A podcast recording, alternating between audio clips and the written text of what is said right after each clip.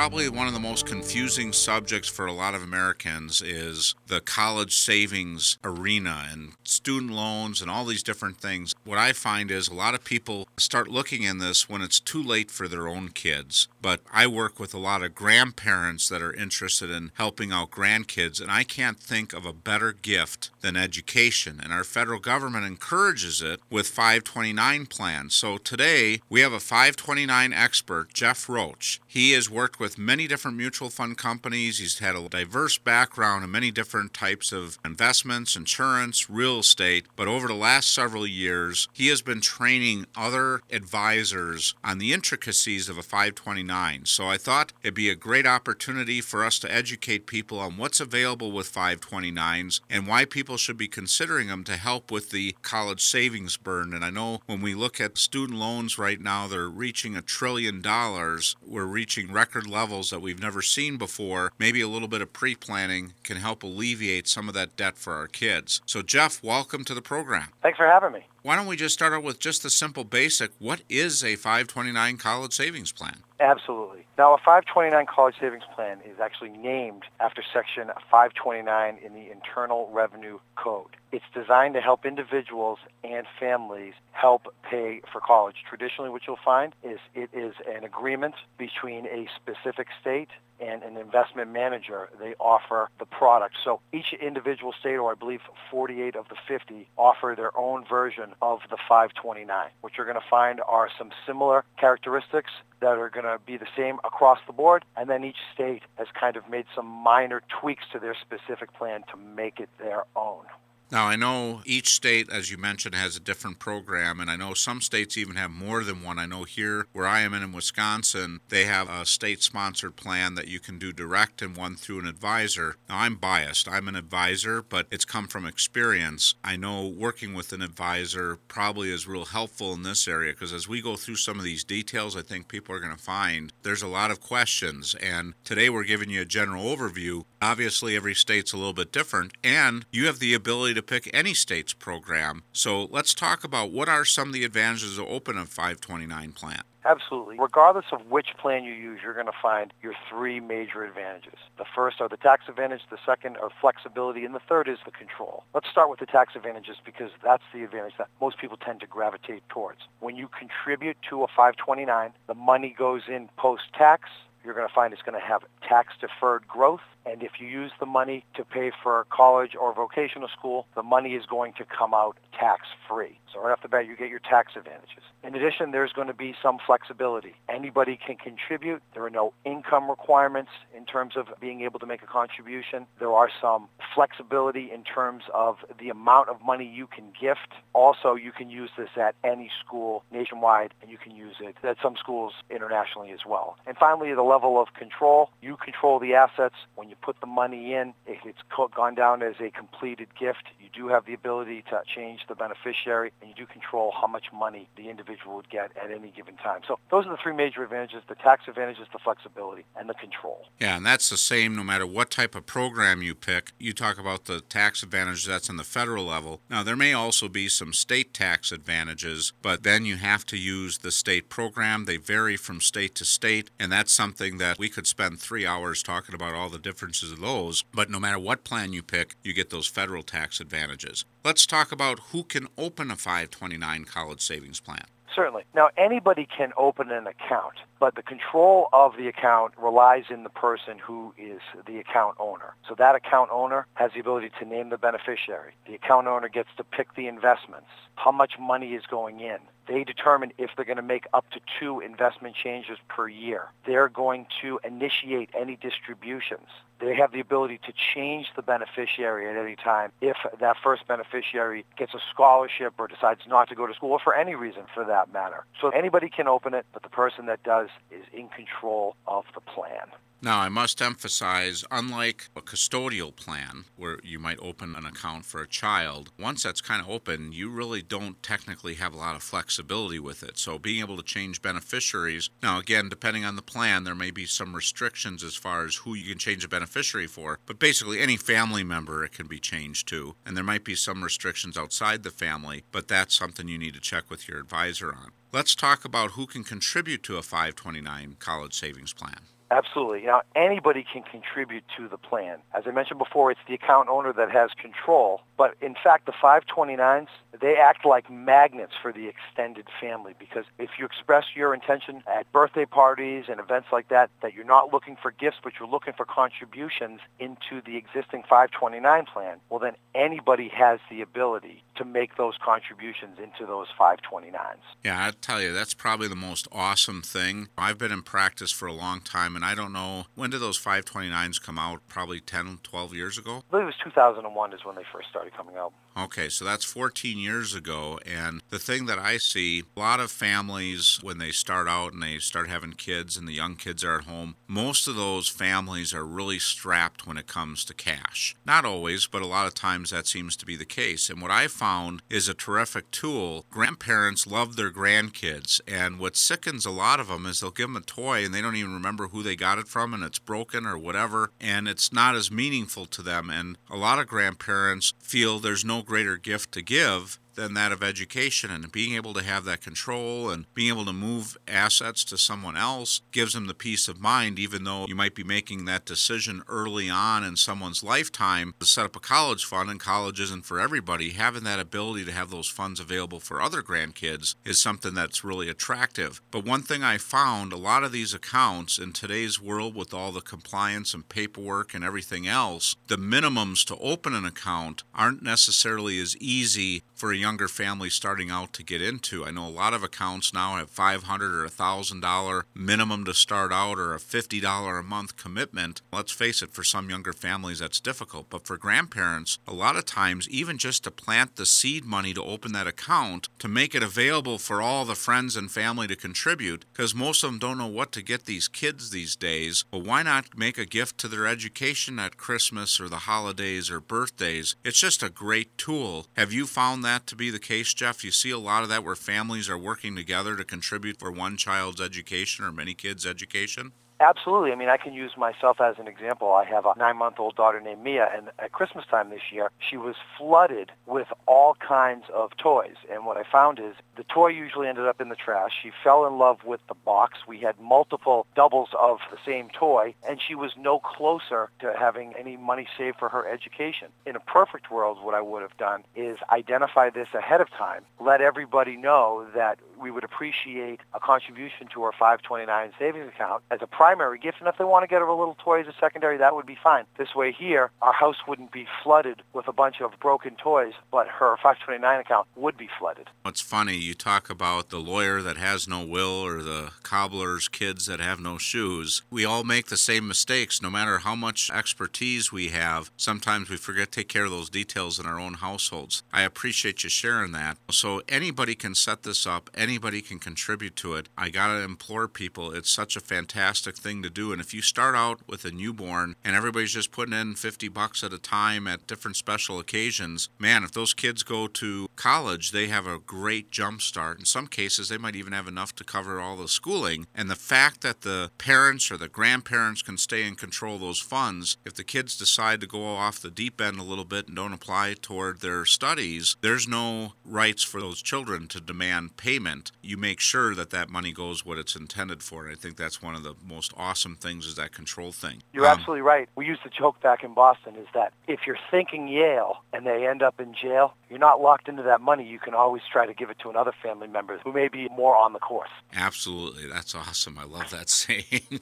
we can learn from the people in Boston. So let's talk about what can you use the 529 college savings account for? I know that's probably one of the biggest questions I get from clients. Can we use it for their airfare to be an exchange student? Right off the bat, unfortunately, I learned the hard way that you can't use it for your education transportation because if you could have, I certainly would have gone to the University of Hawaii as opposed to a small school in Connecticut. But in all seriousness, what you can use the 529 plan for is your traditional route, your colleges and your universities. But one of the lesser known avenues you can use the 529 for is for vocational schools, extended training, trade schools, because the majority of people, they say, well, what happens if my kid doesn't go to college? Because college isn't for everybody. But there are very few opportunities out there in today's world that you can go right from high school into a job with zero training. Even your electricians or plumbers or mechanics, they need to go to that trade school to build up that craft to get that type of training before they're up and running. The 529 can also be used for that. So just because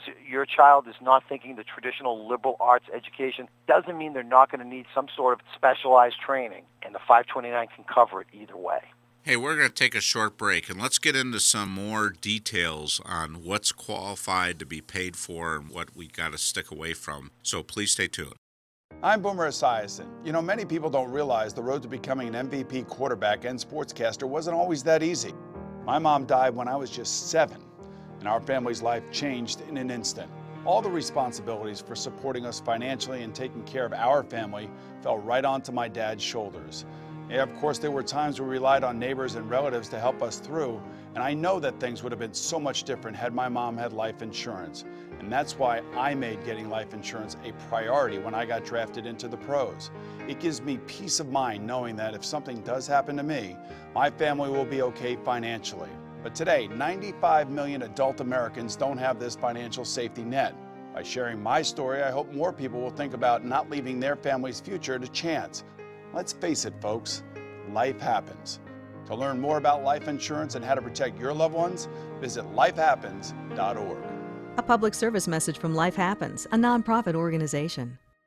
Welcome back as we continue to visit with father of a nine month old, Jeff Roach, who is, over the last several years, has made it his passion to be an expert and helps train financial advisors on how to do a better job for their clients when it comes to talking about college savings 529 plans. Before the break, we were talking about one of the big misconceptions out there. People think that kids have to go to a four year formal college. One of the things we're hearing a lot of is these kids are coming out of college without the skills to get a job. And yet, at the same time, I know I've had a guest with manpower on several times, and he talks about the need for plumbers and electricians and welders, and there's nobody available that are getting trained in these skilled jobs. And you were saying before the break, those vocational schools also can qualify. What are some of the other qualified educational expenses? What about books or computers or other things like that? Can that be used, the money from the 529 to pay for those kind of things? Absolutely. I mean, traditionally, what you'll find is going to cover your tuition, your room and board, your books,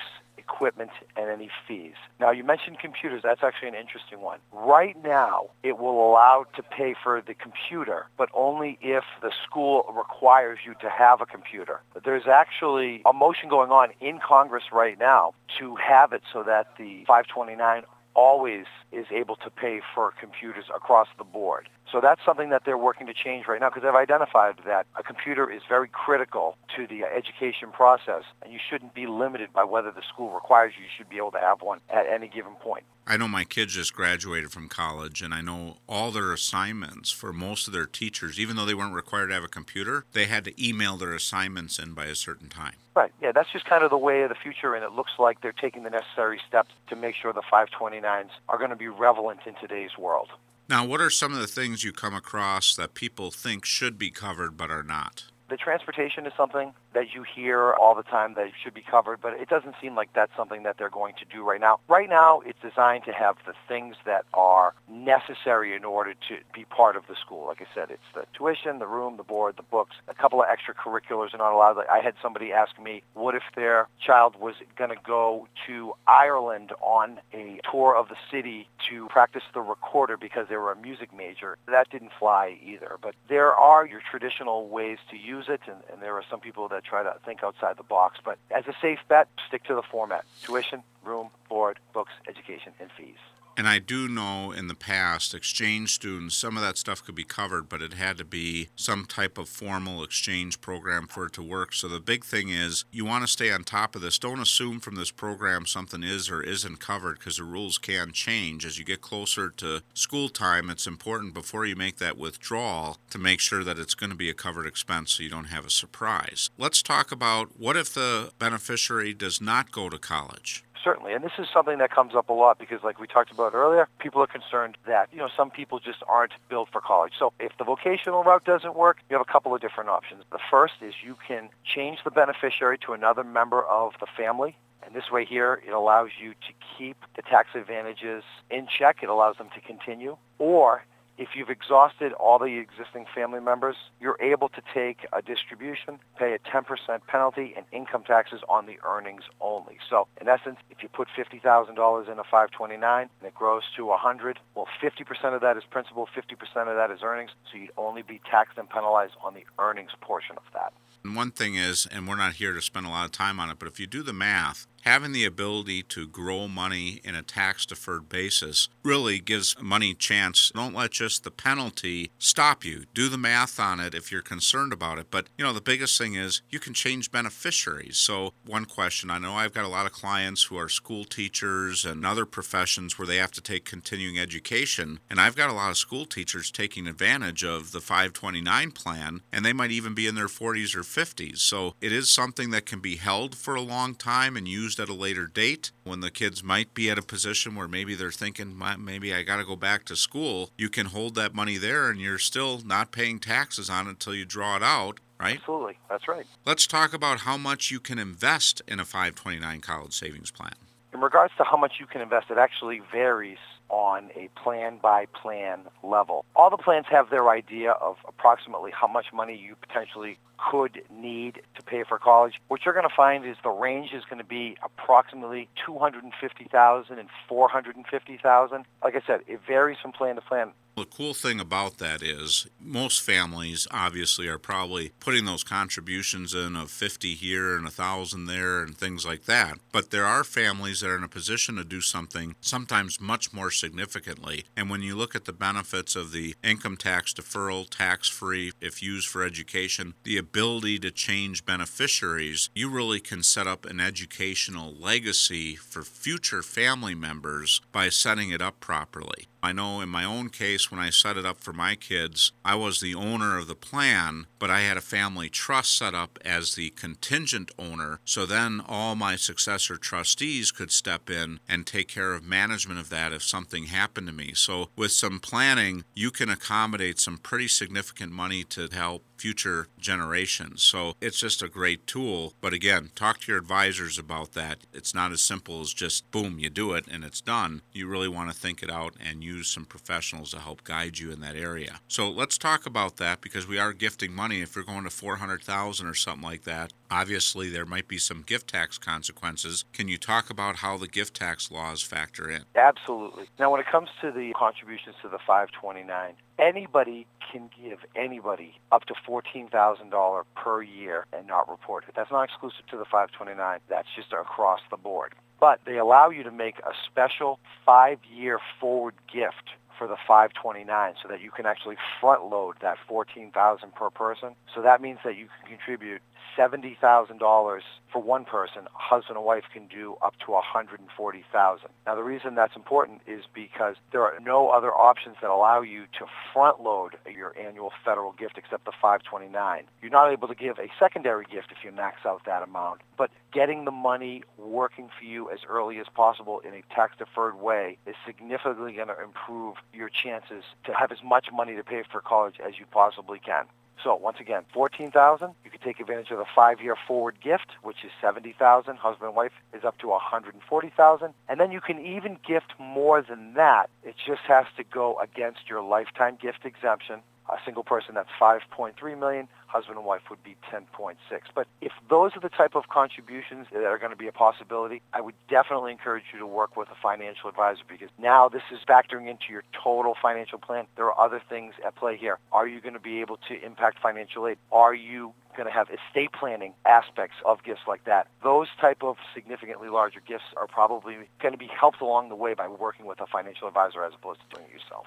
Yeah, and you want to look at even talking to your tax advisor, your legal counsel. When you get into those issues, it's really a collaborative team approach. I will say one of my biggest clients that we did 529 planning for, we had some significant estate planning issues that we were able to accomplish and we also made a big difference in the overall income tax situation. There was many different fronts where you were able to take advantage of while at the same time really setting up an educational legacy for that family. So these tools go far reaching depending on the family circumstances. One last thing I want to ask you today, and I know there's some significant benefits to a 529 compared to the traditional UTMA and UGMA accounts, which is the Unified Transfer and Unified Gift to Minors Act, where you can set up accounts for kids. Those, I know, if a kid has some money in one of those accounts, that goes right on the financial aid application and will count against them for getting financial aid tell the audience what the difference would be then having a 529 plan as opposed to one of those more traditional type accounts.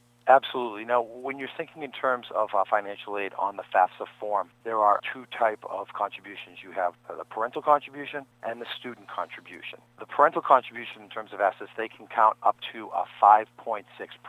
So the 529 would be considered a parental asset. But just to put that in perspective, if you had $100,000 in the 529, that means approximately 5600 would be factored into the equation to determine your expected family contribution, and that means approximately 93,000 in change is able to be used to pay for school. That's not factoring in, and that can be used to pay for school tax-free. Now, in terms of the student contribution, that can count up to 50% if it's counted as income. So one of the biggest misnomers is, should the parent own the account or should the grandparent own the account? The parent owns the account, it counts that 5.6% towards the equation. If the grandparent owns the account, it does not. But this is where people get tripped up all the time. If it's a grandparent-owned 529 and you take a distribution from that to pay for school, that amount of money counts as student income for the calculation the following year.